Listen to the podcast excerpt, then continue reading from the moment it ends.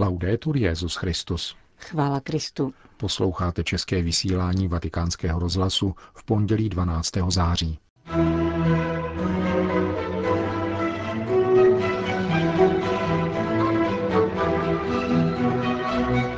Každodenně celebrovaná Kristova oběť je kořenem jednoty církve, řekl papež František v raním kázáním přímši v kapli domu svaté Marty. Ode dneška do středy probíhá 16. zasedání Rady kardinálů, která pomáhá papeži v reformě římské kurie.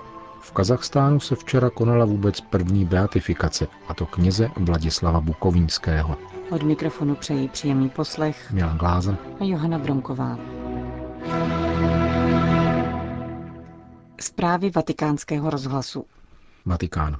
Rozdělení ničí církev a ďábel se snaží zaútočit na kořen jednoty, totiž na slavení Eucharistie, řekl papež František v homílii při raním v kapli domu svaté Marty v den liturgické připomínky jména Pany Marie. Ve svém komentáři ke čtení z prvního listu svatého Pavla Korintianům, kde apoštol mluví o rozštěpení v církevní obci, papež František zdůraznil, že ďábel má dvě mocné zbraně na zničení církve, totiž rozdělení a peníze. A tak tomu bylo od počátku, kdy církev byla drásána ideologickým, teologickým dělením. Ďábel rozsévá zášť, ambice a ideje, aby rozdělil, anebo zasévá chamtivost, řekl dále. A stejně jako po válce, když je vše rozděleno, je ďábel spokojen. A s námi naivními si hraje. Je to špinavá válka, která štěpí, jako terorismus, jako klevety v komunitě, terorismus jazyka, který zabíjí, odpaluje bombu a ničí. Rozdělení v církvi brání růstu Božího království. Nedovolují, aby byl pán zjevný, takový, jaký je. Rozdělení působí, že je vidět jedna část a ta druhá stojí proti ní. Vždycky proti. Chybí olej jednoty, balzám jednoty. Ďábel však postupuje dál, nejenom do křesťanského společenství, jde až ke koření jednoty. A to se děje v Korintu Korintianům. Pavel je napomíná, protože rozdělení sahají až ke koření jednoty, jímž je slavení Eucharistie. V případě Korintianů dochází k rozdělení na bohaté a chudé právě při slavení Eucharistie, pokračoval papež. Ježíš prosil Otce o jednotu, ďábel se však snaží ničit až tam. Prosím vás, abyste učinili všechno, co lze, aby nebyla církev zničena rozděleními, ať už těmi ideologickými nebo chamtivostí či hádkami. A především proste a střežte pramen, vlastní kořen jednoty církve, kterým je Kristovo tělo, jehož oběť v Eucharistii denně celebrujeme. Svatý Pavel mluví o rozdělení mezi Korintiany před dvěma tisíci lety. Dnes to může Pavel říci nám všem, dnešní církvi. Bratři, nemohu chválit, že když se scházíte, je to spíše ke škodě než k užitku. Celá církev, která se sešla ke škodě, k rozdělení a ke škodě, ke špinění Kristova těla ve slavení Eucharistie. Samotný Pavel nám v dalším úryvku říká, kdo jí a pije tělo a krev páně nehodně, jí a pije si odsouzení. Prosme pána za jednotu církve, ať se nevyskytují rozdělení a také o jednotu v kořeni církve, kterým je právě Kristova oběť, kterou denně celebrujeme. Končil papež František dnešní ranní kázání při mši svaté v kapli domu svaté Marty, které se účastnili členové rady kardinálů, kteří dnes spolu s papežem pokračovali v jednáních o reformě římské kurie.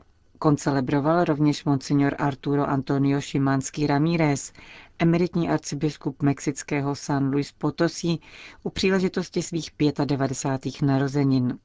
Papež jej jmenoval v úvodu homílie, připomněl jeho účast na zasedání druhého vatikánského koncilu, přičemž podotkl, že dosud pastoračně vypomáhá ve farnosti.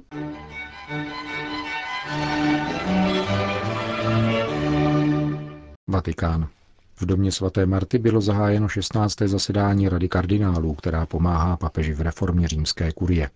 Potrvá až do středy 14. září. Od posledního setkání v červnu začala reforma vatikánských institucí nabývat konkrétních podob. Papež František ustanovil dva velké úřady, v nichž bylo spojeno několik dosavadních. Jde o úřad pro lajky, rodiny a život a úřad pro integrální rozvoj člověka.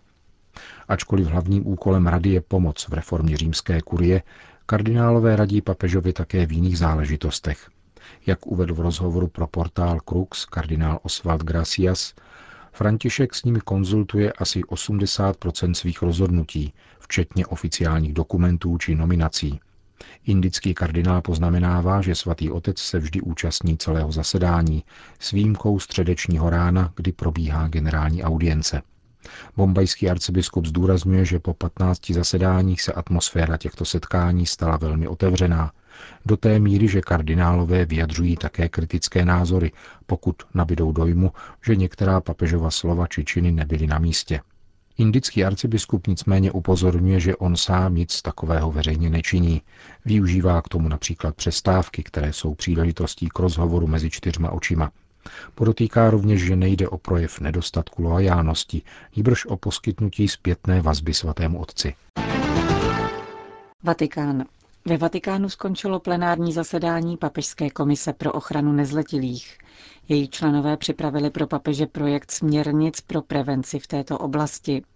Na jedné straně se týkají vzdělávání a zavádění nezbytných ochranných mechanismů, na druhé straně zahrnují různorodou pomoc pro oběti zneužívání.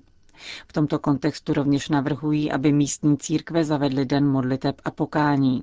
Svatý otec už v této věci oslovil všechny episkopáty. Členové papežské komise vyjádřili rovněž uspokojení nad nedávno vydaným motu proprio papeže Františka, které umožňuje volat k odpovědnosti biskupy a jiné církevní představené, kteří nedostali svým povinnostem v oblasti ochrany nezletilých. Právě to byl jeden z předních postulátů této komise. Závěru plenárního zasedání se zúčastnil otec Hans Zollner z Papežské Gregoriánské univerzity. Podle jeho názoru jsou už v celé církvi viditelné plody práce na tomto poli. Vidíme, že v mnoha oblastech světa, kde se dosud nemluvilo o zneužívání a jeho předcházení, se nyní v této věci angažuje mnoho lidí, jak uvnitř církve, tak i mimo ní. A ukazuje se, že na mnoha místech je právě církev nejaktivnější a pracuje v tomto směru nejvíce. Také díky katolickým školám, výchovnému systému a práci s mládeží a s rodinami. Proto jsme velmi spokojeni, že jsme se mohli podělit už s tolikerou činností, která podle mého názoru svědčí o větším vědomí tohoto problému na celosvětové úrovni. Karaganda. Neobvyklá beatifikace se konala tuto neděli v Kazachstánu. V této zemi s více než 17 miliony obyvatel, kteří jsou ze 70% muslimského vyznání, byla vůbec poprvé slavená beatifikační liturgie. V Kazachstánu dále žije asi 25 pravoslavných a přibližně 2% katolíků. Papežovým jménem tady kardinál Angelo Amato, prefekt Kongregace pro svatořečení, blahořečil otce Vladislava Bukovinského. Tento na Ukrajině narozený kněz polské národnosti strávil takřka celou svoji kněžskou službu v Kazachstánu, jenž byl součástí Sovětského svazu. Otec Bukovinský byl proto celý život pronásledován totalitním režimem komunistického střihu. Právě tento rys života nového blahoslaveného zdůraznil papež František během nedělní promluvy při mariánské modlitbě Anděl Páně. Jeho životní svědectví při té příležitosti označil za kondenzát duchovních i tělesných skutků milosedenství. Otec Bukovinský byl ve svých 27 letech vysvěcen roku 1931 v krakovské arcidiecézi, ale svoji pastoraci začal ve Volini. Po obsazení tohoto území sovětskou armádou byl roku 1940 zatčen a následujících 13 let strávil v komunistických lágrech. Po propuštění byl poslán do Kazachstánu, kde zůstal až do své smrti v roce 1974. Do této většinově muslimské země byly totalitní sovětskou mocí v rámci tehdejšího sociálního inženýrství posíláni do vyhnanství zejména katolíci polské, německé, litevské a jiných národností. Tady proto otec Bukovinsky rozvinul svoji pastorační činnost. Jeho postavu přiblížil kardinál Amato v rozhovoru pro vatikánský rozhlas. Během náboženského pronásledování uprostřed fyzického i duchovního soužení nacházel otec Bukovínský ochranu ve víře v Boha a jeho prozřetelnost. V roku 1940, jak sám vyprávěl, byl během výslechu dotázán, co momentálně dělá. Odpověděl, modlím se. Vězniteli okřiknul, že modlit se je zakázáno, na což kněz odpověděl, dobře, budu se tedy modlit tak, aby si toho nikdo nevšimnul. Svědkové zhodně uvádějí, že žil jako duchovní i ve vězení, hodně se modlil, zejména na růženci, vyrobeném z chleba. Z drátu si vyrobil také křížek. O náboženských slavnostech zpíval navzdory zákazu duchovní písně.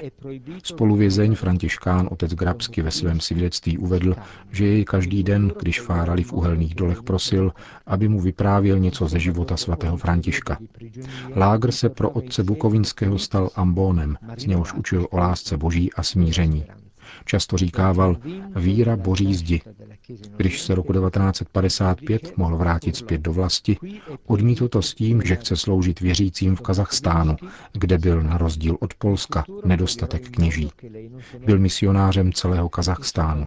Spovídal, sloužil vše, křtil, katechizoval. Uprostřed ponížených a utiskovaných byl člověkem naděje, přesvědčeným, že církev na východě dosáhne obrození a Rusko, že se vrátí ke Kristu.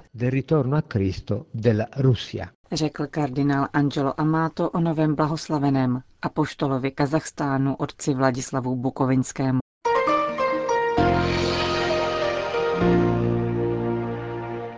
Muslimové arabské národnosti se domnívají, že západní svět postrádá hodnoty. Jsou proto přesvědčeni, že je třeba tuto prázdnotu zaplnit islámem. Domnívá se biskup Camillo Balín, apoštolský vikář Severní Arábie. Tento italský kombonián je 47 let misionářem v muslimských zemích. Jeho pastorace však s misionářskou službou nemá mnoho společného, říká pro italský týdeník Tempy. Jak sám přiznává, během 47 let nebyl svědkem ani jednoho obrácení z islámu na křesťanství. Během této doby za ním přišlo pouze čtyři či pět muslimů s tím, že by chtěli přijmout křesťanství, Dva z nich však byli špehové tamnějších státních úřadů, kteří měli ověřit, zda italský misionář zachovává koránické právo. Odpad od islámu je tam totiž trestán smrtí. Na arabském poloostrově se biskup Balin snaží sloužit statisícovým zástupům katolických migrantů, kteří tam přišli za prací. V Saudské Arábii je jich asi 107 tisíc. Kněží tam však mají zákaz vstupu. Nelze tam vysluhovat svátosti, vlastnit písmo svaté ani růženec či medailku. V Kuwaitu je ze 3 milionů obyvatel 350 tisíc katolíků, kteří mají k dispozici dva kostely. Roku 2012 během audience kuvajského emíra požádal Benedikt XVI. o povolení vybudovat třetí kostel. Vláda mezi tím uvolnila pozemek ke stavbě. U některých muslimů to však vyvolalo odpor, který přerostl do požadavku zbořit i oba již existující kostely, protože tak prý učí Mohamed. Věc byla předložena jedné z nejvyšších islámských autorit, velkému muftýmu Saudské Arábie. Abdul Aziz ibn Abdullah dal zapravdu těm, kdo jsou pro zrušení obou existujících kostelů. Biskup Balin vzpomíná na tyto události s velkou bolestí, protože tehdy se křesťanů na arabském poloostrově nikdo nezastal. Nejvlivnější imám muslimského světa vyzývá k bourání kostelů a svět to přechází mlčením.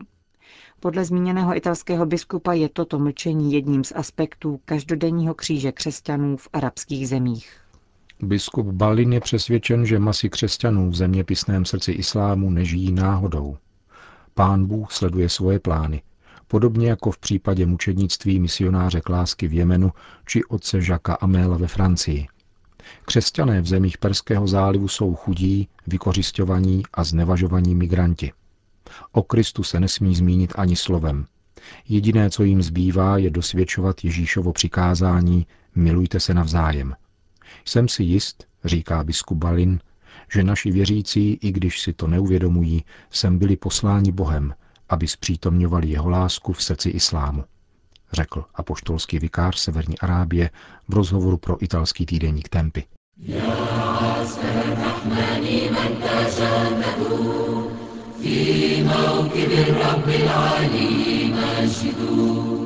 Končíme české vysílání vatikánského rozhlasu. Chvála Kristu. Laudetur Jezus Christus. seribu